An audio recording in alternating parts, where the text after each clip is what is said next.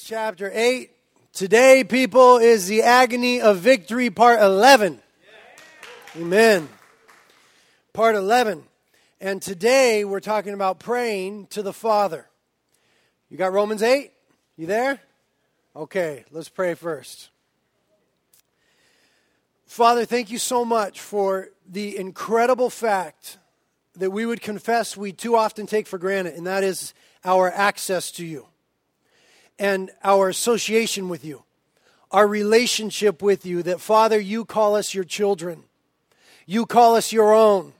That we're twice yours, God. You made us and you redeemed us. You've delivered us from the domain of darkness and you've transferred us to the kingdom of the beloved Son. And, and the, the door to the throne room is wide open to us. That we might come to the throne of grace in times of need and there we can find help. And Father, that is incredible. It's unfathomable to us. Lord, I guess that when we get to heaven and we see you face to face and we see with our own eyes the throne of grace, that we might be ashamed for how rarely we went there in this lifetime. But I would ask that today, Father, by the teaching of your word and the anointing of your Holy Spirit, that you would work a change in our hearts, that there would come a greater desire to approach the throne of grace there would come a greater realization of the association that we've been given with you, to you as children. And that we would just long to draw near to your heart, even as you long to draw near to us. And so, Father, we ask now that you'd send the Holy Spirit to author my thoughts and anoint my lips. We declare together that we don't want to hear from a man, we want to hear from our Father. We want the living word, which is active, sharper than any two edged sword. We want it to pierce the very division of who we are and do deep work in us. Lord, we confess that we are too often a lazy, lackadaisical, meandering people. But we want to be purposeful. We want to be fiery. We, we want to be consciously and cognizantly daily drawing into your presence. So do a work in our hearts today, Lord and do it for your glory and for the furtherance of your kingdom. We ask it together in Jesus' name. Amen. Amen. Well, last week, church, we talked about praying in the Spirit, praying in the Spirit, and also praying in tongues. And you remember that with regards to praying in the Spirit, we talked about the concept of atmosphere and attitude. Being in the attitude of the Holy Spirit and thereby being in the atmosphere of the Spirit and praying in, in that way. And we also talked about uh, how the Spirit assists and instructs us in our prayers. His assistance and His instruction, that He draws us into prayer, that He teaches us how to pray. We talked about the gift of tongues, that it is the Spirit of God enabling the spirit of man to speak directly to the Father without our mind having to formulate words or sentences or think about what or how to pray talked about that incredible gift, and we gave you all an opportunity to ask for it. And it was neat because we saw a lot of little kids come and ask for the gift. Young teenagers come forward to the prayer team and say, I want that gift. It's pretty cool, it's pretty exciting. The week before that, we talked about praying according to Jesus' name and the fact that in his name we have authority. That is to say, we have been authorized to pray in his name, and we have authority in the spiritual realm to pray in his name and that our prayers are effective in the spiritual realm because of His name and His identity. Talked about what that means. Talked about the fact that in His name we have access to the Father.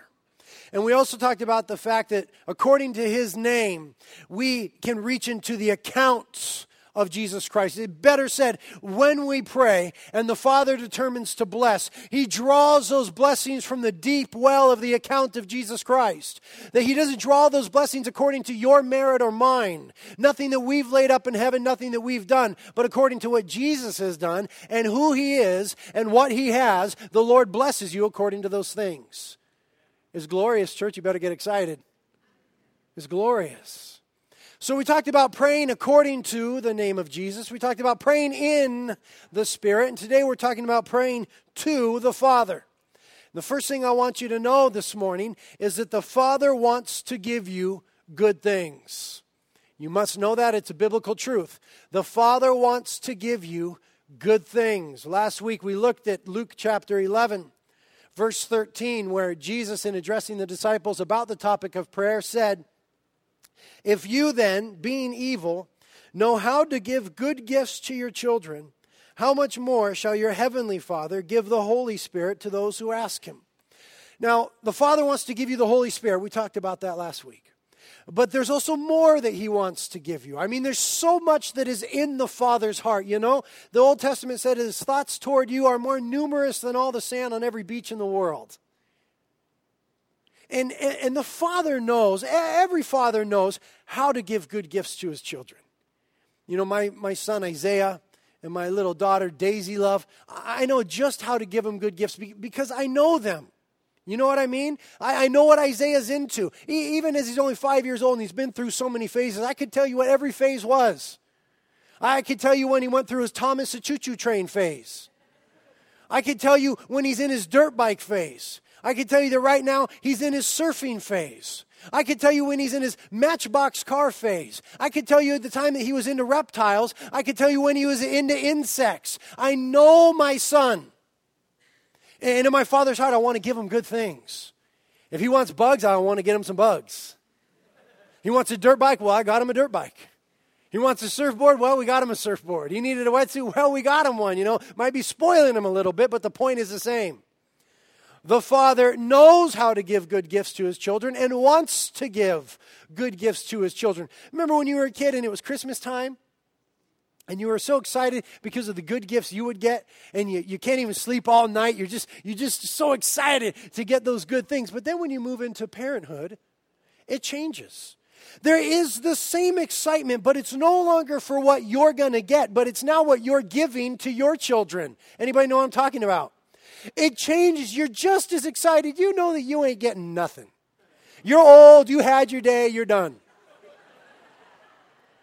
and now it's their time, but there's the same excitement. I, am up just as late, if not later, and I'm anticipating, I'm counting the days, but it's because I want to give those things to my kids now. And that is the heart of God toward you. That is the Father's heart. Jesus said last week that you're evil. I'm evil. I'm evil, and I still know how to give good gifts. How much more our Heavenly Father?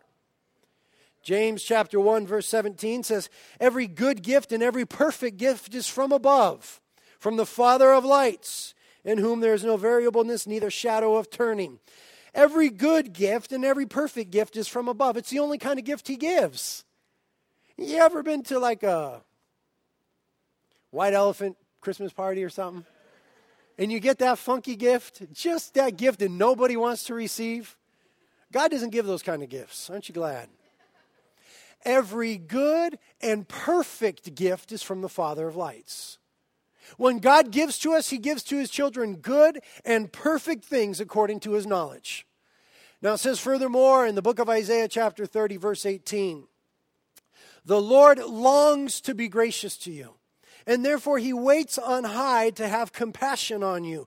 For the Lord is a God of justice. How blessed are all those who long for Him. Listen to that language. We ought to be incredibly humbled by that statement. The Lord longs to be gracious to you. I mean, He's looking forward to it. He's waiting on high to have compassion on you. We often talk about waiting on the Lord and how hard that is. You know, because stuff happens on God's schedule and not our own. And we kind of want stuff now, and God says, well, it's going to be a little later. Like Abraham and the promised son, Isaac. Abe had to wait 25 years for the promised son. It's difficult to wait on the Lord, but you know, we're waiting on a perfect God who's absolutely faithful. But when God waits, He's waiting on you. We ought to be incredibly humbled by the fact that the Lord longs to be gracious to us and therefore waits on high to have compassion on you. It ought to cause us to run to the Father at every opportunity. I mean, the Bible's not lying, is it? When the Bible says that the Lord longs to be gracious to you, I mean, He in His heart really wants to be gracious. The idea of being gracious is giving you what you don't deserve good things that we don't deserve. You know what justice means. Justice is getting what you deserve. Mercy is getting what you don't deserve. You break the law, justice would be you get five years in prison. Mercy would be you get two and a half years. But grace, grace would be, well, you get no prison and you get a thousand dollars. That's what grace is. Justice is getting what you deserve, mercy is getting what you don't deserve, and grace is being give what you never deserved. And he longs to be gracious. He longs to give you gifts according to his wealth and according to who Jesus is. And he waits to have compassion on you. And that's a, a core need of every human. Every human needs to experience compassion. Every man, every woman, every boy, every girl needs compassion to flood into their lives. And he's waiting to give it to us.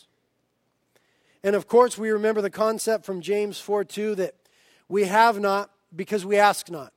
He's wanting to give us good things, and as His children, there are many blessings that just fall into our laps. But there's other ones that to receive, we need to grab a hold of the trunk of the tree and shake it until the fruit falls. And that's what prayer is. That's so much of what uh, you have not because you have not because you ask not means. Sometimes we've got to come into His presence and ask of our Heavenly Father. But what helps us in our boldness of that asking is realizing the association that we have with God. The primary way in which we are to associate to Him and with Him. Imagine with me that you have access to somebody very powerful and influential. Very powerful and influential. We'll say the President of the United States. Now, the degree of access you have to that person and what you might venture to ask from that person depends upon your association to that person. The degree of access that you have to them, what you might venture to ask from them, depends on your association with them. If they're just an acquaintance, you know, the, the President of the United States, he's an acquaintance. You guys were in the Rotary Club together one time in 1968. Probably not a lot of chance he's going to take your phone call. Hello, this is the White House. Hi, um, I was in the Rotary Club with the president in 1968. Uh, could you tell him to return my call? Probably not going to get that call back. Maybe you're an old friend. You know, you were friends with someone like that in high school, and, and now he's somebody. Don't you love it when that happens? You go to high school with someone, then later on there's somebody, you see him on uh, Idol or something, American Idol or Star Search or something like that. And, and you call him up, hey, remember me? We went to high school together. Well, no. No, remember me? I was in your chemistry class, man. I sat five rows back and you were in the third row, and I was the one, the guy with the blonde hair, little chubby. Remember me? No, I don't remember you, man. Not a lot of access, not much that you could ask from that person. Now, if that person were a close friend, if they were a close friend, then you're afforded a degree of access and a degree of boldness to ask from them. If they were a relative of yours, there might be even more. You might say, Come on, man, we're blood. Give me, come on, give me a little. But if that person is your father, there is no limit to the access because of the association. By association, by definition of the relationship, there is in the mind of God, in the heart of God, ordained by God, no limit to the access that you now have. You have unlimited access. You know, as a father, one of the times where I feel saddest, where I feel like I've failed the most, is, is when my kid doesn't get my attention right away. You know what I'm talking about, fathers? We're, we're just, you know, we get involved with all our stuff and I'm busy or I'm talking to someone or I'm, I'm doing something. And, and I, I feel so horrible when I finally hear that little voice, Daddy! And it dawns on me that's like the 18th time he said, Daddy. My heart just breaks. I just, ah, Son, I'm so sorry. I'm sorry, son. I heard you, but I didn't hear you. I just, I'm, I'm sorry, son. What do you want? I feel horrible when that happens as a father. You know, my children should never have to go through that. They should never have to compete for my attention. Um, I, I have a dear friend, he, he's a pastor, and he talked about yesterday we were talking about this topic and he shared with me how when he was a, a, young boy his dad got involved in ministry and he got pretty busy you know, and, and he experienced a few times where he just didn't have his dad's attention. And one day he kind of blew up at his dad, and his dad said, Okay, you know what? Let, let's make a little code. If you come and tap me on my left shoulder, I'll know that you need my attention, and I will stop whatever I'm doing. So, like any other little sneaky little boy, he waited until his dad was the busiest. His dad had just finished leading a Bible study. He had people talking to him, and he's answering questions, and he's ministering to people. And the little boy goes, Now's my time. And he goes up and he taps his dad on the shoulder, and his dad closes his Bible and he sets it down and he looks at him and he goes, Son, let's go into the next room. He takes his son in the next room. They sit down on the bed together. He looks him in the eyes and said, What can I do for you? And the boy, of course, went, uh, uh, uh, I mean, there was nothing, you know. He was just kind of testing them. But how wonderful that experience was. That he said to his son, You can always have my attention in this way. And in the same way, when we pray to the Father in the name of Jesus, we are guaranteed to have the attention of the God of the universe. We are absolutely promised it in Scripture. He isn't too busy, He is infinite. Yes, He's got a lot to do, but He can handle it. There's nothing more important than you. You're redeemed with the precious blood of Jesus Christ. What good thing will He withhold from you, the book of Romans says? We are guaranteed by association incredible access that would allow us to venture to ask anything of our Father. And it says here in Romans chapter 8, verse 14. Romans 8, verse 14. For all who are being led by the Spirit of God, these are sons of God. For you have not received a spirit of slavery leading to fear again, but you have received a spirit of adoption as sons by which we cry out, Abba, Father. The Spirit Himself bears witness with our spirit that we are children of God. And if children, heirs also, heirs of God and fellow heirs of Christ. Now, give me your attention. I want you to note what it says there. Those who are being led by the Spirit of God, these are the sons of God. We talked about last week being led by the Spirit of God. And every Christian has the Spirit of God in them. Can't be a Christian unless the Spirit has come in you. At the moment of salvation, that you repent of your sins and you ask for forgiveness according to the cross, the Spirit comes into you. And at that point, you are delivered from the domain of darkness and transferred to the kingdom of the beloved Son. And you become a son or a daughter of the Most High God. Now, the next verse, verse 15, gives us a definition of that. That spirit that given, is given to us is not a spirit of slavery that we would fear. In other words, God is not a taskmaster for you and I. He's not a God up in heaven saying, okay, I got all these little people and I need them to do a ton of little things and they better get busy. That's not our God. There is a sense in which we are servants of the Most High God, but the primary the paramount relationship is that of being a child of the king. And so it says in verse 15 that the spirit that we have received is a spirit of adoption. That as sons we cry out, Abba, Father. Now, Abba means daddy or papa. And if you go to Israel today on our last trip to Israel, you know, there'd be times where we're in Jerusalem, and Jerusalem is a wonderful place uh, because there's kids everywhere. You know, uh, the Hebrew culture, they're just very into their children. And they have their children with them at every possible moment. And there's kids all over the place. And you turn around a corner, and there'd just be all these Jewish kids just playing and having fun. And you'd hear, Abba, Abba, Abba. Even today, Abba is daddy or papa. And there's something that is God ordained that happens in the heart of a father when the little child says, Daddy or Papa. My son Isaiah, when he was smaller, used to call me Papa. And man, it just used to melt my heart. I mean, it, it just, I just came undone. And he used to come up to me and he would grab, you know, he's about this tall, and, he would grab my pants and he'd shake them, and I'd look down and he'd look up, and man, he had the fattest cheeks. Now that he's five, you know, he's kind of slender and fit and well built. It's pretty cool. But when he then, like, he'd look up and his cheeks would go,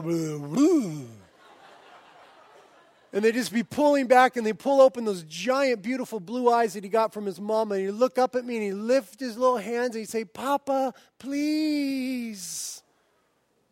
Hey, man. Hey, man.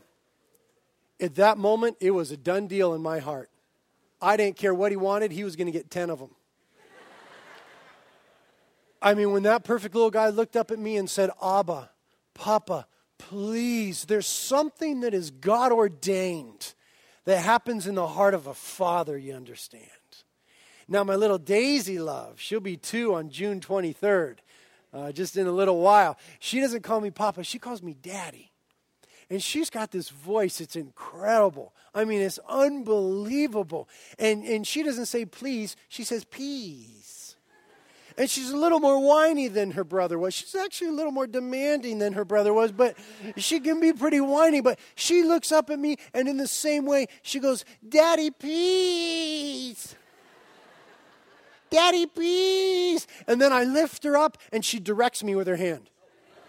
Daddy, please. Daddy, please. Daddy, please. And I'm like,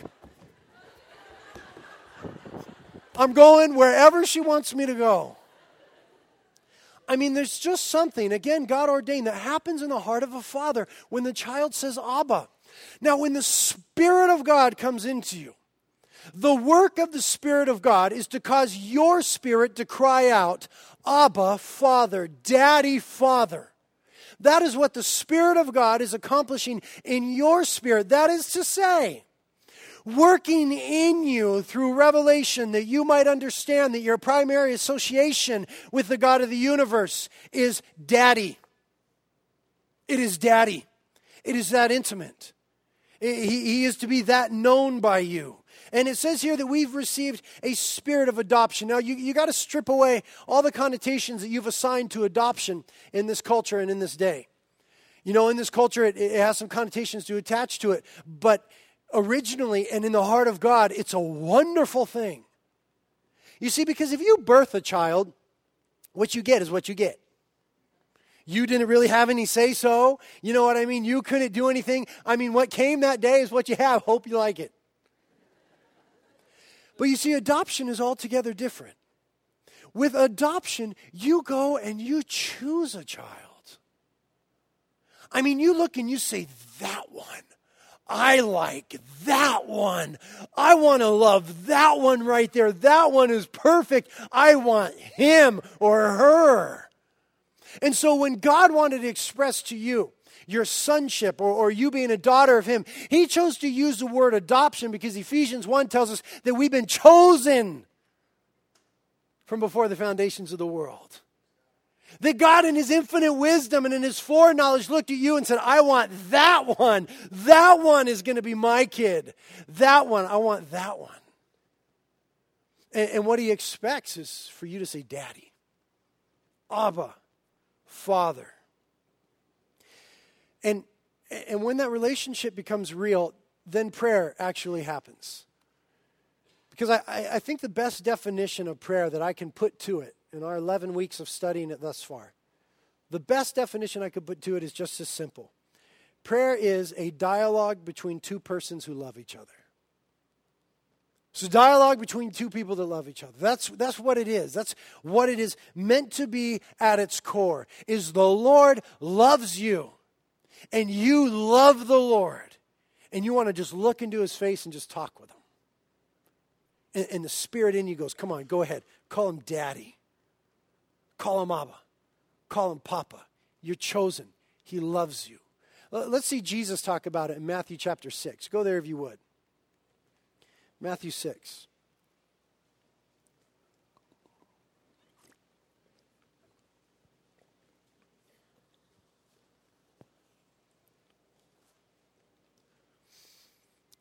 Matthew chapter 6. This is Jesus speaking on the Sermon on the Mount. Jesus speaking here, Matthew 6. We're just going to read verses 5 through 9. Jesus speaking on the subject of prayer. He says in verse 5 And when you pray, you're, you're not to be as the hypocrites, for they love to stand and pray in the synagogues and on the street corners in order to be seen by men. Truly I say to you, they have their reward in full. Verse 6 But you, when you pray, go into your inner room and when you shut the door, pray to your Father who is in secret, and your Father who sees in secret will repay you. And when you are praying, do not use meaningless repetition as the Gentiles do, for they suppose that they will be heard for their many words. Therefore, don't be like them. For your Father knows what you need before you ask Him. Pray then in this way Our Father who art in heaven. Now, the first thing that Jesus wanted us to know with regards to prayer is that it is to be a conversation directed to God the Father. It's not for other people. It is to be for God the Father. And so he says in verse 5 don't pray in order to be seen by men. And you know, the, the, the, religious leaders did that in that day. They would stand in the synagogues or on the street corners, wherever people were gathered, and, and, they would have their prayer shawl on, and they would lift their hands, and they would pray these long, uh, eloquent prayers, and everybody would walk by and go, Wow, check that guy out. He is so spiritual. He's just a religious giant. Just listen to him. And Jesus said about that, well, that's their reward. Hope they like it. That's all they get. In other words, those prayers are not heard in heaven because they're not directed to heaven. And as outlandish as it seems, sometimes this happens within the church today. You know, don't be too hard on the religious leaders of those days. They were just silly guys, just like you and I. And just like you and I, they kind of like to be seen by men and noticed by people. And even in their spirituality, they sometimes wanted to be esteemed as, you know, awesome. And so sometimes you see it in, in the church today. Somebody will pray, and it's not a prayer, it's a sermon. They got a lesson that they wanted to teach the people listening. And so they pray that sermon. Well, yeah. You know, Jesus is saying, let it just be a conversation between you and the Father, not for men. Or they're rebuking other people in their prayers. Or they've just, they, some came into their mind and, like, ooh, that's going to sound good. Oh, I quote Isaiah 53. Oh, I'll do it in Oh King James. Oh, and they just wait for their moment and then they say, Lord, thou dost. And there's this sense of, oh, I'm sounding good. I mean, let's be honest. It happens. And the Lord just says, don't, don't do that. If you pray to be heard by men, if that thought is in your heart, then that's the fullness of your reward. Is that somebody went, wow, pretty good prayer. It's a conversation between two people that love each other. Don't, don't do it to be seen by men. Very, very simple, but it, it sneaks in, doesn't it? And, and then he says in verse 6 that you're to go into your inner room. Now, this is not a prohibition against corporate prayer or agreeing in prayer. That's a very important biblical thing. We're going to talk about that in the next couple weeks. Agreeing in prayer, very important. This is not a prohibition against that, but he's just talking now about drawing near to the Father in the private sense. And he says, Go into your inner room. There is, I believe, in everybody's life, a spot ordained by God, a spot where the Father desires to meet them. We already read that he longs to be gracious to us. He's waiting on high to have compassion on us. I mean, he's literally waiting for you. And it might not be an actual inner room or an actual prayer closet, but I believe there is for every Christian a place where the Lord would be willing to meet you every day if you would just go there. My wife has that place. It's a chair in our living room. And it's a great chair. It's the most comfortable chair in our house. But you know what's weird? Nobody sits there other than her. And it's not by ordinance. She hasn't put up a, a wifey decree over it that says, Thou shalt not sit here. There's nothing like that. But there's, there's almost, there's almost a, just a holiness around that chair. Let me tell you why. Every morning at 6 a.m., my wife gets up and she goes to that chair. I'm not there. Kids aren't there. There's no television there. There's no radio there. There's no magazines there. There's her Bible that is well worn. There's a pencil and a pen and a highlighter, and there's a Hello Kitty journal. And in that chair, my wife comes face to face with God the Father every single day at 6 a.m. He's just ordained it. It's like he said to her daughter, If you will come here, I'll be waiting for you every day at 6 a.m. Now, I've got my own inner room prayer chamber, so to speak, in the back of the house. I have a little tiny office. Used to be a laundry room. We made it into an office, just a little tiny thing. And I go in there, and I, I have to get up uh, before dawn. And it's not because I'm spiritual, believe me. It's because I'm not very spiritual. It's because I'm kind of type A. And, and when the sun comes up, boy, I got to be doing nine million things plus a few. You know what I'm talking about? Man, when I see the sun come up, I got ideas. I'm doing this and that and A, B, C, and D, and I'm surfing and dirt biking and minister. I'm doing all of it. But I can't do it till the sun comes up. And so I've learned in my own life with the Father that I've got to get up before the sun. And so I get up and I go into this little, this little room, and, and God's ordained. He says, Britt, I'll be here. Leave the distractions behind. I will be here. And I go back there, and the Father meets me. And, and, when I come out and I walk into that living room and there's my wife and she's been with the father in that chair, it's like the Shekinah glory. I mean, you can just see this little girl has been on the father's lap, just pulling on the tassels of his beard, just listening to her his voice. He's been whispering in his ear. He's been petting her. He's been cuddling her. You can just see on her face like Moses when he came down the mountain. And I believe that there is because of the words of Jesus right here a place that is ordained for every child of God where the Father says, I will meet you daily. And so Jesus gives us the encouragement. He says, Go into that inner room, wherever it might be. Go into that inner room where the Father can be found and pray to your Father who is in secret. It's that secret, quiet place. He's waiting there and, and he wants to see you. And you don't have to have an agenda. In fact, it's wonderful when you come to the Lord in prayer without an agenda, but when you just come to him. Samuel Chadwick, in speaking on the subject, or rather writing on the subject, said this This is the inner meaning of prayer. It's more than asking, it is communion, fellowship, cooperation, identification with the Father and the Son by the Holy Spirit. Prayer is more than words, for it is mightiest when it's wordless. It's more than asking, for it reaches its highest glory when it adores and asks nothing. When a child entered his father's study and walked up to him at his desk, the father turned and asked, What do you want, sonny? The little chap answered, Nothing, Daddy. I just came to be with you.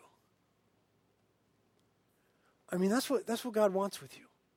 At the very core, in the deepest sense, according to the definition of Jesus, that's what prayer is. It's just you coming to the place where the Father is, that inner room, that secret place.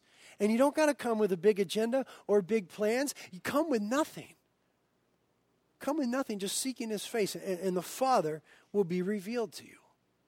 And not only revealed to you in communion, but Jesus says a wonderful thing that he didn't have to say here, but he says it because it's true. He says at the end of verse 6, and your Father will repay you. You know, if you determine to schedule time with the Father every week, it's going to be to an embarrassing tiny degree a, sacrifice. You know, we're busy and we got kids and lives and jobs and, and this and that and the other. And, and, you know, for me, it's a sacrifice of sleep. And I, I love sleep like the next guy. I absolutely love it. My wife makes a great bed and we got clean sheets all the time. And so I love sleep like anybody else. But I have found that if I, after the pattern of Jesus, Get up before dawn to seek the Father. We see Jesus do that all throughout the Gospels. He got up before dawn and he go to be alone. He left the disciples and the clamor of the northern sea of uh, the northern end of the Sea of Galilee behind, and he go up to just seek the Father in the secret place. If I do that and sacrifice those couple of hours of sleep, I've seen that the Lord is more than generous in repaying me in whatever is needed, whether it just be energy or strength or wisdom or provision or peace or joy or forgiveness or instruction or just Him. Jesus said, You meet the Father in secret, and your Father who sees in secret will repay you. Hebrews 11, verse 6 says, And without faith it is impossible to please Him. For he who comes to God must believe that he is, and that he is a rewarder of those who seek him. He's a rewarder of those who seek him. Andrew Murray, writing on the subject, said, Not on the strong or fervent feeling with which I pray does the blessing of the closet depend, but on the love and the power of the Father to whom I there entrust my needs. He's a rewarder of those who seek him.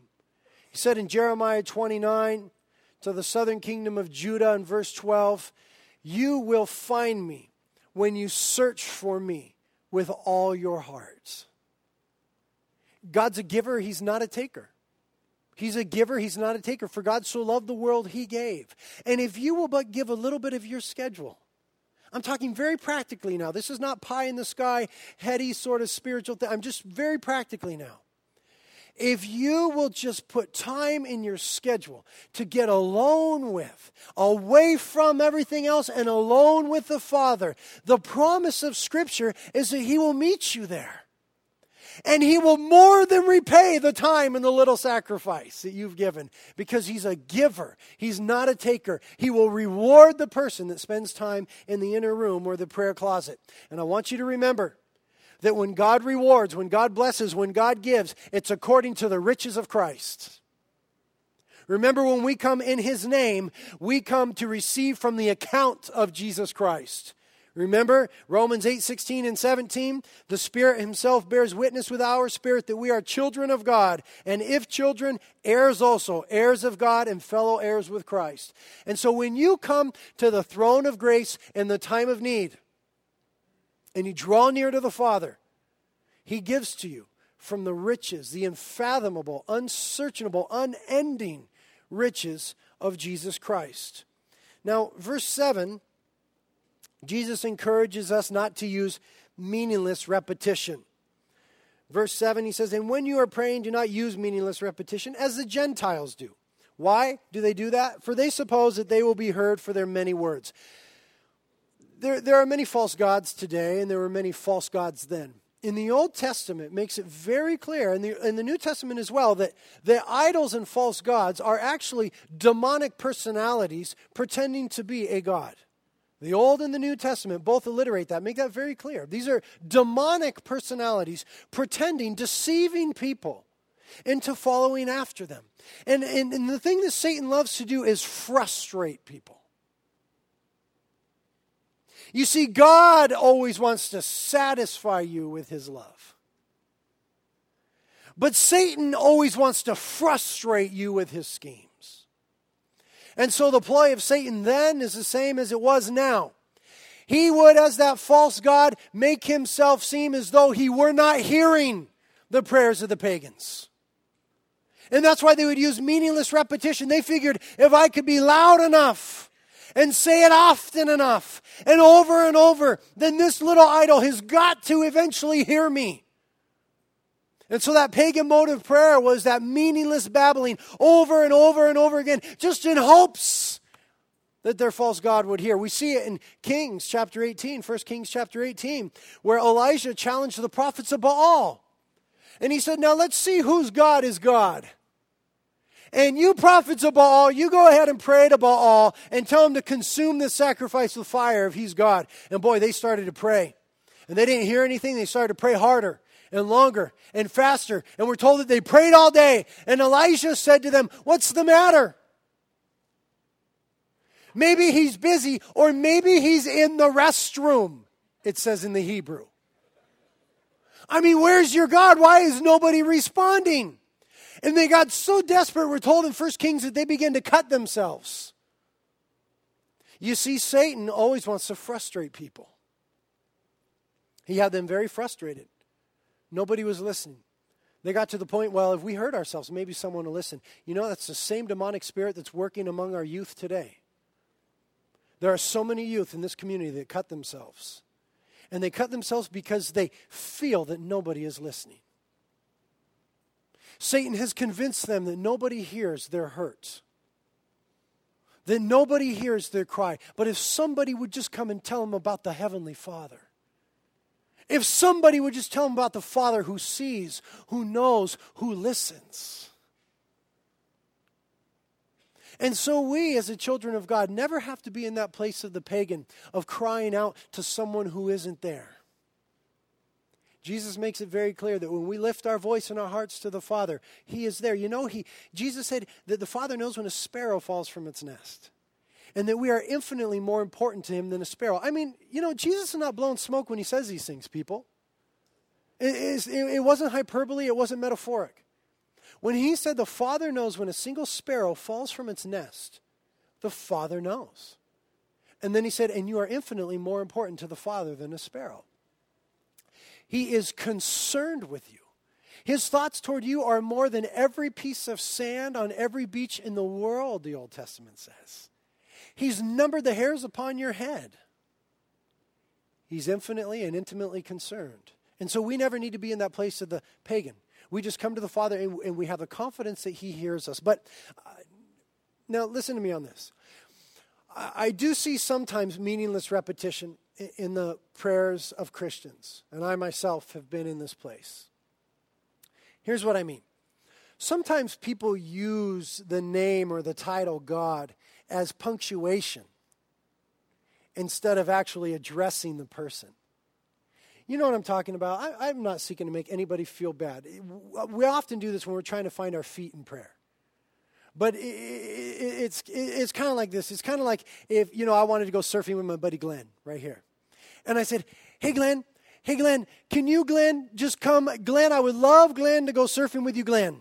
And if you, Glenn, would get your board, Glenn, and come down, Father Glenn, and meet me, Glenn. Glenn, I would gladly, Glenn, go surfing, Glenn, with you, Glenn. Now, that's, you know, it communicates, but, but what if I were to say this? Hey, Glenn, man, would you come surfing with me today? I would love to be with you, Glenn. Now, doesn't that communicate a little better? And, and the name of God is, is wonderful. It's a name that's above every name. Whichever one of the many in the Bible you choose. And it just shouldn't be used as punctuation. There ought to be this real sense. I just want us to grow in prayer. I'm not condemning. Please understand my heart. I just want us to grow from the place of, of God is just a, a, a punctuation mark to now it, it, i mean i'm really when i say addressing the father. I'm really with my heart my whole heart and soul and mind and being saying father god or lord jesus or holy spirit or whatever it would be at the moment that you're really cognizant that you're speaking to that person that's what prayer ought to be. We ought, we ought to be mindful of that. And, and then Jesus says in verse 8, Your Father knows what you have need of before you ask Him. Your Father knows what you have need of before you ask Him. Now, we balance that with the concept of you have not because you ask not. The Father does want us to come and ask of Him certain things, but that is not the primary purpose of prayer. The primary purpose of prayer is to just draw near to the Father's heart. And so when Jesus said that, he said that in order to settle our hearts. Because we have so many needs, don't we? And sometimes we come before the God of the universe who has every resource in the world, and our hearts are just bubbling with fears and concerns and needs. And Jesus said that to calm you, to say, wait a minute, wait a minute, wait a minute, wait a minute. The Father knows everything that you need. He knows everything that you need. Just go into the prayer closet. Draw near to him. Andrew Murray, in commenting on this concept, says At first sight, it might appear as if this thought made prayer less needful. God knows far better than we what we need. But as we get deeper insight into what prayer really is, this truth will help much to strengthen our faith. It will teach us that we do not need, as a heathen, with the multitude and urgency of our words, to compel an unwilling God to listen to us. It will lead to a holy thoughtfulness and silence in prayer as it suggests a question Does my Father really know that I need this? It will, when once we have been led by the Spirit to the certainty that our request is indeed something that, according to the Word, we do need for God's glory, give us wonderful confidence to say, My Father knows I need it and I must have it. And if there be any delay in the answer, it will teach us in quiet perseverance to hold on, saying, Father, thou knowest I need it. It's just not to quiet the spirit and the soul and all the senses to say, okay, he knows. He knows before I know. He knows better than I know what I need. So, how about if I just draw near to him for the sake and the purpose of love? Not always as a go to to get what I want but for the sake and the purpose of love. I mean, Jesus Christ died on the cross for love, people. For God so loved the world that he gave his only begotten Son. God hath demonstrated his love in this, in that while we were yet sinners, he gave Christ to die for us, Romans 5 8. We're told in 1 John that God is love. And the very purpose of Jesus going to the cross was not that he might deliver us from bad habits. Though the cross has that effect, doesn't it? And he didn't go to the cross just so that when this body finally gives out, we got someplace to go. Though that is a benefit of the cross, isn't it? But Jesus bled and gave himself upon the cross that we might have intimate, loving relationship with the Father as a child would with theirs. For love's sake, he died upon the cross. That is the totality of it. And so, Christian, if you're not in the prayer closet coming to the Father to have a dialogue of love, you miss the whole point of your salvation. It's not so you can do things for Him. It's not so you can show up at church. It's so that your heart can connect with His heart as He created it to be in the garden, as Adam and Eve walked with Him in the cool of the day. That's what God wants from you. He just wants your heart. It's about a relationship. And that's what prayer is dialogue between two people that love each other. And so Jesus says in verse 9 Pray then in this way our Father who art in heaven. Now you got to listen to that with first century Jewish ears. Okay? Get them out your, they're in the front of your seat. Get out the first century Jewish ears in front of you and put them on. They're not really there. Get out, you, you just, it's kind of figurative there. Reach in there and just, just pretend that you're, you're putting on the ears uh, of a Jewish guy in the first century who, who has lived in the Old Testament context, who knows it very well. And when Jesus says, at the request of the disciples, teach us how to pray, when he says, okay, you want to know how to pray? Here's how you pray Our Father who art in heaven. Every Jew went, wait a minute. Jesus, Rabbi, Messiah, you know all things. Are you saying to me that when I pray to God, I'm to say, Father? You see, they never said Father. They never addressed him directly as Father. There was in the heart of the Jew too much of a sense of reverence toward God. And there was in the economy of the Old Testament too much of a system of separation between them and their God. You see, if they wanted to get with their God, they had to go to one place, wherever the tabernacle was, or in later times in Jerusalem where the temple was. And the first thing they would see as they came to the tabernacle or the temple was an outer wall. And all they knew is that the presence of God is somewhere behind there. And if they were able to get before or, or beyond that first wall, then there was the, the, the uh, brazen laver. And they knew that they first had to be washed. And then there was the altar of sacrifice, and they knew that first there had to be sacrifice. And then they would simply come to another wall.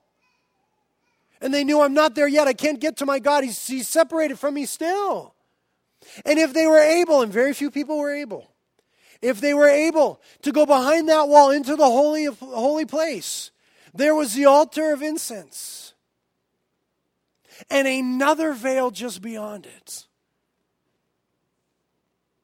And not any Jew in all of Israel, except for one, and that once a year ever went beyond that veil. And he had to have a rope tied to his ankle and bells attached to his robe, unless he died in the presence of God. They would just drag him out. It was communicated to every single Jew you are separated from your God by various and multiple degrees. And they knew why. They knew it was because of sin. There was no question. But then Jesus came.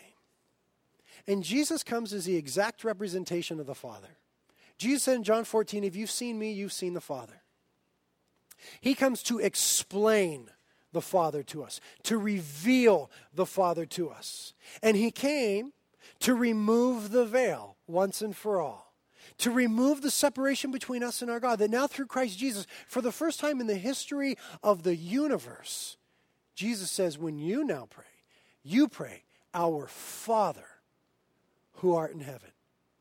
And every Jew had their little Jewish mind blown that they could call him Father in that degree of intimacy. The Lord had always desired that from them. In Jeremiah chapter 3, verse 19, the Lord said, How I would set you among my sons and give you a pleasant land, the most beautiful inheritance of the nations. And I said, You shall call me Father and not turn away from following me. This was at a moment uh, about 700 years before Christ. In in the southern kingdom of Judah, when they were in utter rebellion to God, they had lost the word of God. It wouldn't be found for a few decades later until Second Chronicles 34. It would be discovered there in the temple. They had misplaced the word of God.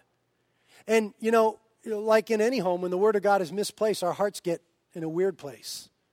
They begin to sacrifice their children to false gods, Israel did at this moment.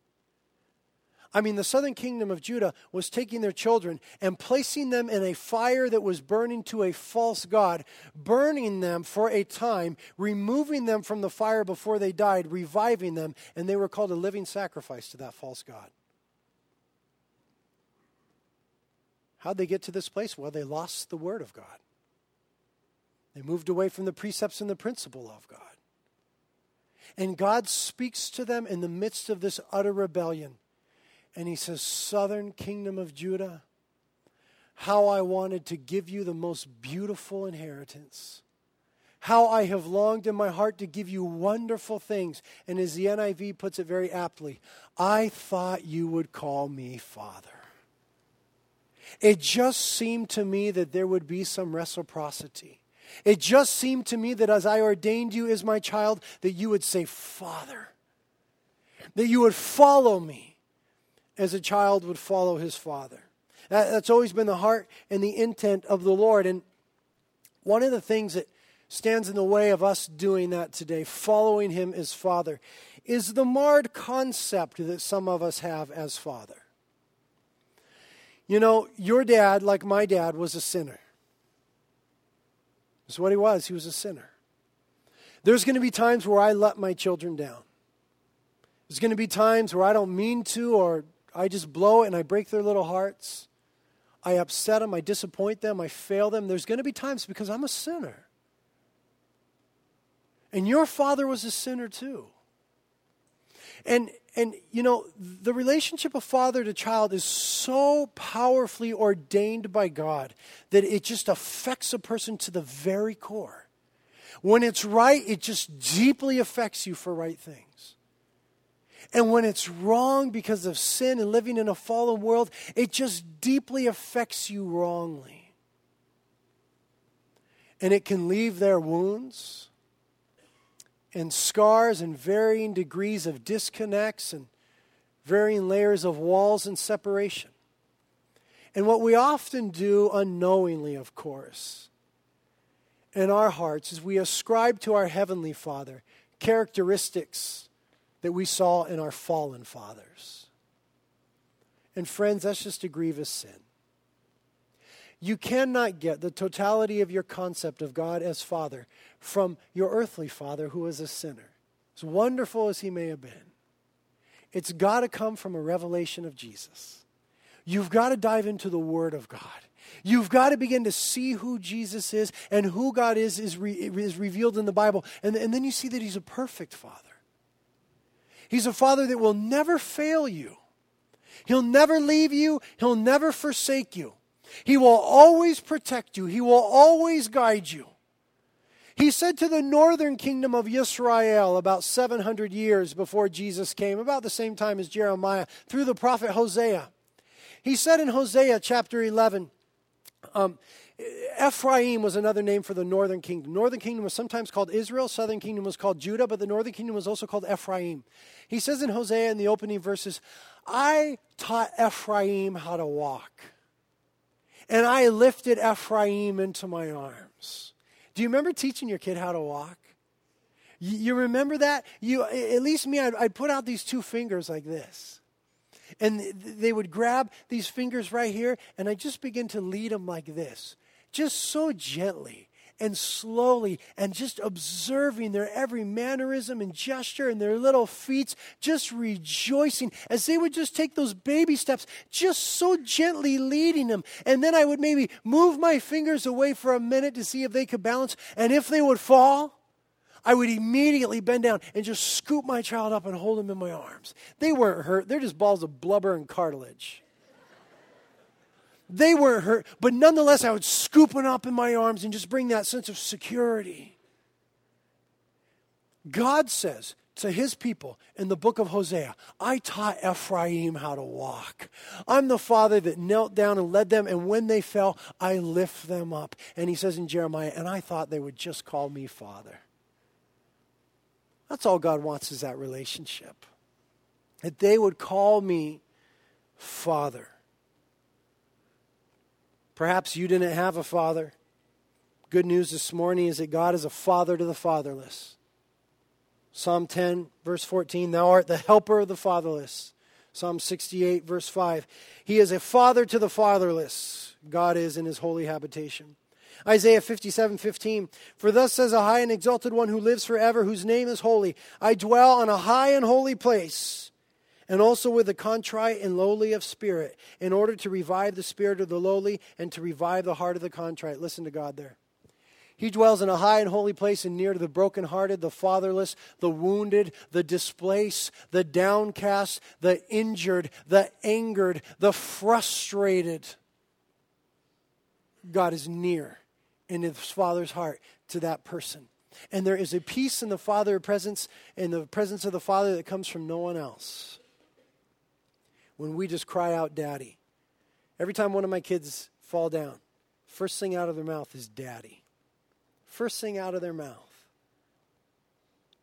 A few years ago, I got in a car accident, and it's hard to explain. I'll tell you some other time, but I ran myself over with my own truck.